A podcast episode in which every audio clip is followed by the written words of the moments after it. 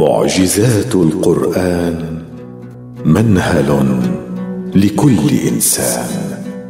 هو كتاب النور. هو الزاد للمؤمنين. لا يفنى مر الدهور.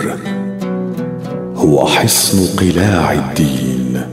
وحي مذكور. كتاب الله. به يهتدي كل عقل فهيم.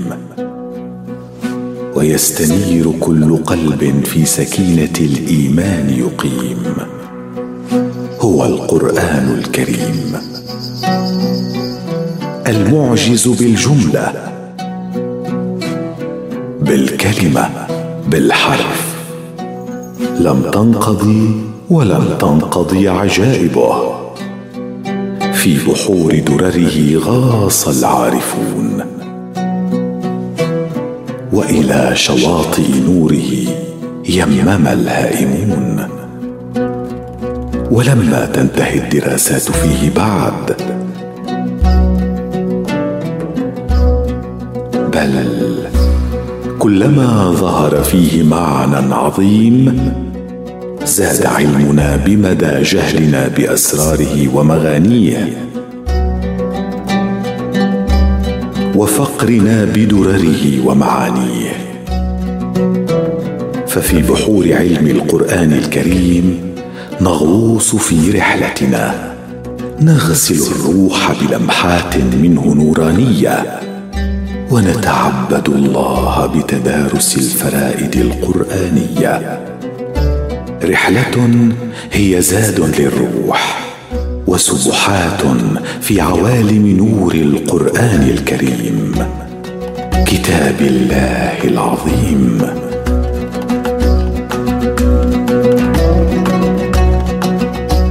فريدة من القرآن ونصوع البلاغة والبيان. هي الكلمة هي المعجزة التي زود الله بها خير أنبيائه وأحبهم إليه. كان خليله فأعطاه دليله.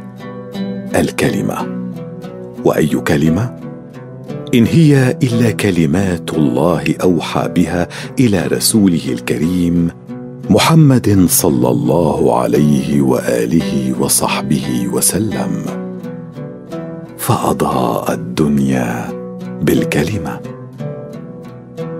واستنقذ القلوب من الظلمات إلى النور بالكلمة وغسل الأرواح في عوالم من عطر الإيمان المبخور بالكلمة. في الكلمة هامت أرواح ونفوس ونذرت قرائح عظيمة. نالت عظمتها ببركة جهادها في حرم خدمة الكلمة التي أنزلها الله تعالى في سماه. على عبده محمد رسول الله. فألفت كتب عظيمة تتناول الكلمة وورودها في القرآن الكريم.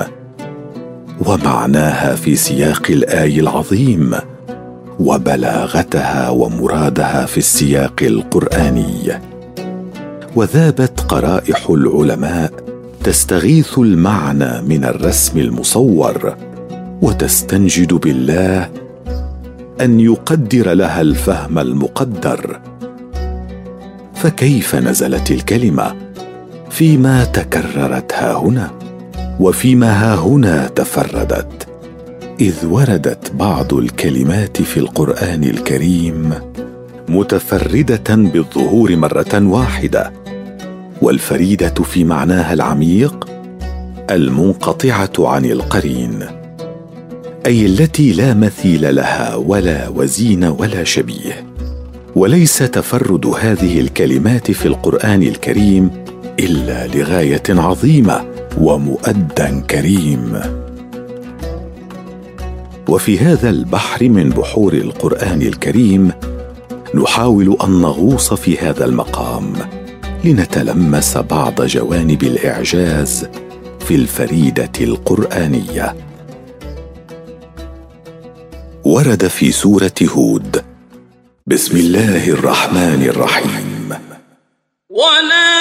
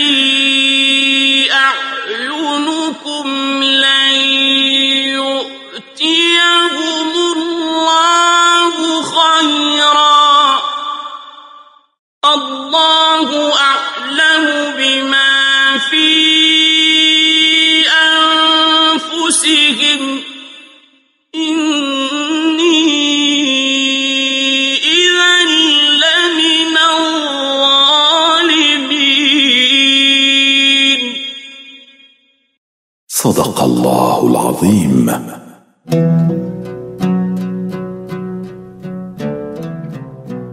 وهذه الآية هي في سياق رد سيدنا نوح عليه السلام على قومه الذين يزدرون المؤمنين. والفريدة تزدري من الازدراء وهو الاحتقار والانتقاص والاستهزاء. ويقال زريت على الرجل إذ عبت عليه وخسست فعله. فلماذا عبر المولى عز وجل عن هذا الفعل بلفظ تزدري؟ دونا عن سواه من معاني التصغير والتقليل من الشأن. لعل السر يكمن في الحروف. فإذا كررنا لفظ هذه الكلمة وجدنا أن حروفها تتراوح بين الشدة والجهر. واستمرار الفعل بما يفيد بأنه أي ازدراء الكافرين للمؤمنين أمر مطبوع في نفوسهم. فتكرار الراء بطبيعة لفظها تحمل في معنى عمق الحرف ما ينعكس أو يعكس تكرار الفعل في أعماق الكفار وعلى ألسنتهم. ثم يأتي حرف الياء. ليعطي الفعل امدا مفتوحا من الزمان. فهذه الفريدة مع التأكيد على عدد حروفها تؤدي المعنى بوضوح وغنى يحتوي بين طياته كل المعاني التي سبق ذكرها. وأما عن عدد الحروف فلا يمكن أن نغفل أن كثرة المبنى أي الحروف تدل على وفرة المعنى. إذ لو ذكر الله عز وجل الفعل مجردا تزري لكان وقع الكلمة أخف على النفس وأقل إيكادا في القلوب والعقول. في حين تدعيم المبنى بزيادة حرف الدال يفيد التوثيق والإيكاد. ولو أبعدنا بصائرنا أعمق في المدلول البلاغي لوجدناه يعكس بعد الكافرين وتعمقهم بازدراء المؤمنين. ما يفيد في ميزان الله تثبيت الإثم عليهم فوضعهم ضمن مرمى عين وعيد الله. فهل ترى كيف حملت كلمة واحدة الجم من المعاني؟ وهل تراك تلمست كيف أن الحرف فيها؟ كما لو أنه مسامير عظيمة القوة تحفر الفعل في كتاب الآثمين حتى يحق عليهم جزاء رب العالمين. سبحان من أعجز بالكلمة. فوجدناها بحرا من المرامي والغايات والمعاني عبر الزمان. معجزات من الصورة في الآية والسورة.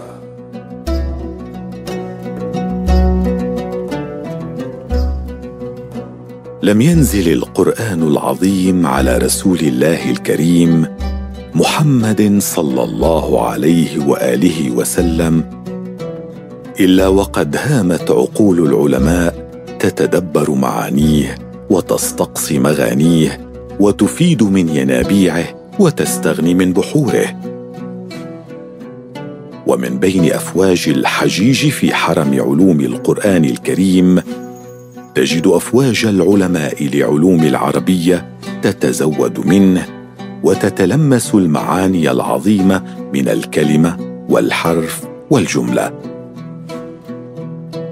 مبحرة في عميق المعنى. ومجاهدة في تدارس الصورة ومناضلة في سباق خدمة القرآن الكريم. فدرسوا الصورة في القرآن الكريم حتى لكأنهم وقفوا أمام علم جديد أذهلهم بسبكه وإبداعه. وهيم أفئدتهم وأرواحهم في عوالم عظمته. ومن الصور نستعرض ما ورد في سورة البقرة في قوله تعالى بسم الله الرحمن الرحيم. واذ فرقنا بكم البحر فانجيناكم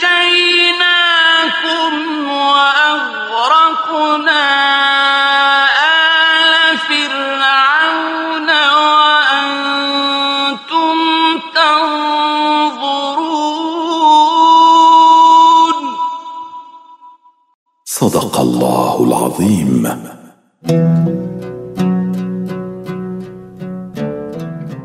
المشهد على قصر الآية يحمل عظيم العبرات والعظات.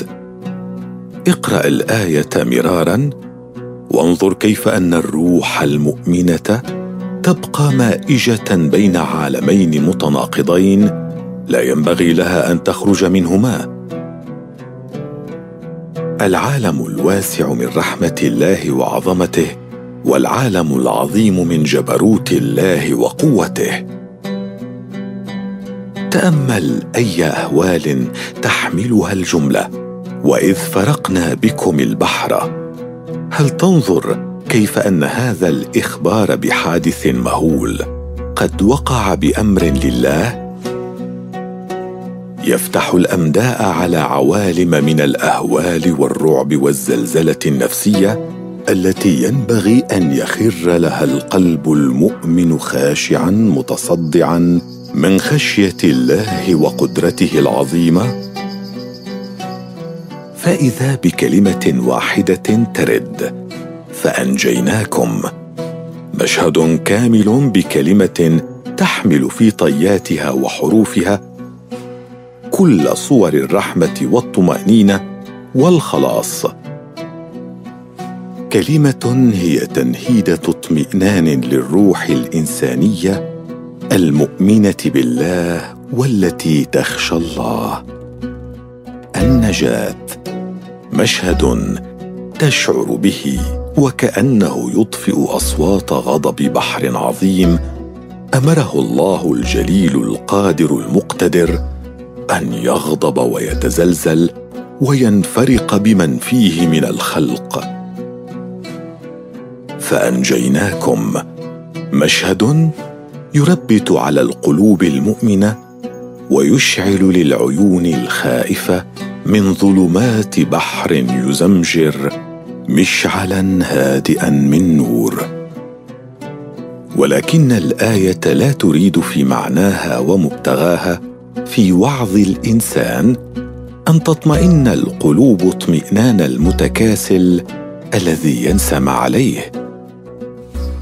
وإن الله عز وجل قد أسبق كلمة رحمته فأنجيناكم على كلمة قدرته في أعداء الله لتدخل السكينة إلى قلوب المؤمنين. وتهدأ العقول التي تبتغي وجه ربها فتتلقف العظة من المشهد التالي. وأغرقنا آل فرعون لتعود الصورة وتحمل معها أصوات الغارقين من الظلمة واستنجاداتهم وسحقهم في بحر هو رهن مشيئة الله. وهنا ذروة العظة التي تنطبع في عقل وقلب من يشاهد هذه الصورة. وأنتم تنظرون فالعين تبقى معلقة على هذا المشهد من قدرة الله عز وجل. يجب الا تنساه لئلا تفقد دافع الاتعاظ والاعتبار. هل تراها تتوثق هذه العظات في النفوس لو أن صيغة الوعظ كانت آمرة وناهية ومخبرة بنتائج الأفعال من دون صورة ترسم للناس حقبة زمنية طويلة مختصرة في مشهد واحد لتدوم قانونا لله عبر الأزمان. فهل منا وهو يقرأ ويعيش هذه الصورة في الآية الكريمة من لا يشعر أنه كان قائما في هذا البحر الغضوب بأمر ربه؟ وهل منا من يستطيع تحييد ذاته عن الصورة إما غارقا وإما نجيا؟ سبحان من جعل آياته مسخرة لتقود نواصي العقول والقلوب إلى حب الله وعبادته في كل زمان ومكان. علم الأكوان من بحور القرآن. هو الكتاب المحفوظ مر الدهور. تفنى الخلائق ويبقى قائما محفوظا مدى العصور. فأي أسرار أودعها الخلاق العظيم في كتابه الكريم حتى تيسر له أن يبقى مشعل هدى ونورا لكل من يسعى سعي المتعطش في الأرض لمعرفة ربه رب الأكوان خالق الأماكن والأزمان مالك الملك الملك الديان. في هذا البحر رسالة القرآن إلى كل بني الأرض. رسالة يلتقطها قلب فقيه لعالم نبيه إن شاء أن يهتدي في عظمة الخالق وإبداعه. ففي القرآن الكريم ما أدهش علماء الكون الذين ما زالوا يدرسون عجائب الأرض والأفلاك. فإذا ما قضوا عشرات أو مئات السنين ساعين باحثين ووصلوا إلى حقيقة علمية بجهود كبيرة وحثيثة. تجلت بعض عظائم القرآن الكريم فوجدوا أن ما سعوا إليه يستقصونه قد أخبر عنه عالم الغيب العظيم في قرآنه الكريم. في الظواهر الكونية التمدد الكوني. يخبرنا المولى الخالق البارئ في القرآن العزيز. بسم الله الرحمن الرحيم. والسماء بنيناها بأيد وإنا لموسعون صدق الله العظيم. وبعد مئات السنين يقر العلم بالحقيقة الكونية التالية. يتمدد الكون ويتسع وذلك من خلال رصد العلماء للمجرات والأجرام السماوية التي تبعد عنا مليارات السنين الضوئية. وخاصة ما يسمى منها بأشباه النجوم أو الكازار. وهي أبعد الأجرام السماوية التي تم التعرف عليها حتى الآن لشدة بريقها. وقد وجد العلماء بعد رصدهم لسرعة هذه الأجرام البعيدة وحركتها عن طريق أطيافها أن هذه الأجرام مزاحة باتجاه اللون الأحمر من طيف قوس قزح. وهو ما يسمى بظاهرة الإزاحة الحمراء ومعناها أن هذه الأجسام تتحرك مبتعدة عنا ويقول العلماء إنه كلما ازداد بعد المجرة عن الأرض زادت سرعة ابتعادها عنا وبذلك أثبت العلماء أن الكون يتحدد ويتسع بابتعاد مجراته بعضها عن بعض. وهذا التحدد سيستمر حتى تفقد الجاذبية سيطرتها على هذه الأجرام فتتناثر في الفضاء محدثة نهاية العالم. إنه الحسبان الإلهي الذي أخبر به خالق الكون قبل أربعة عشر قرنا من الاكتشاف العلمي. فهل من مدكر؟ معارج الروح. إن الله أنار الكون بالكلمة. ومن علينا بالكلمة. وأنعم علينا بالكلمة. فنزل الوحي العظيم على رسول الله وحبيبه الكريم. محمد صلى الله عليه وآله وصحبه وسلم. وفي سبحات عوالم الكلمة نتقرب إلى الله ربنا ببعض الأبيات قيلت في عظيم مقام القرآن الكريم. هو نخلة والظل منها دائم. تعلو وتنبت أروع الأعذاق. هو يربط العبد الضعيف بربه ويعرف المخلوق بالخلاق. هو دعوة للمشركين إلى الهدى بالحكمة الحسنى وبالإرفاق.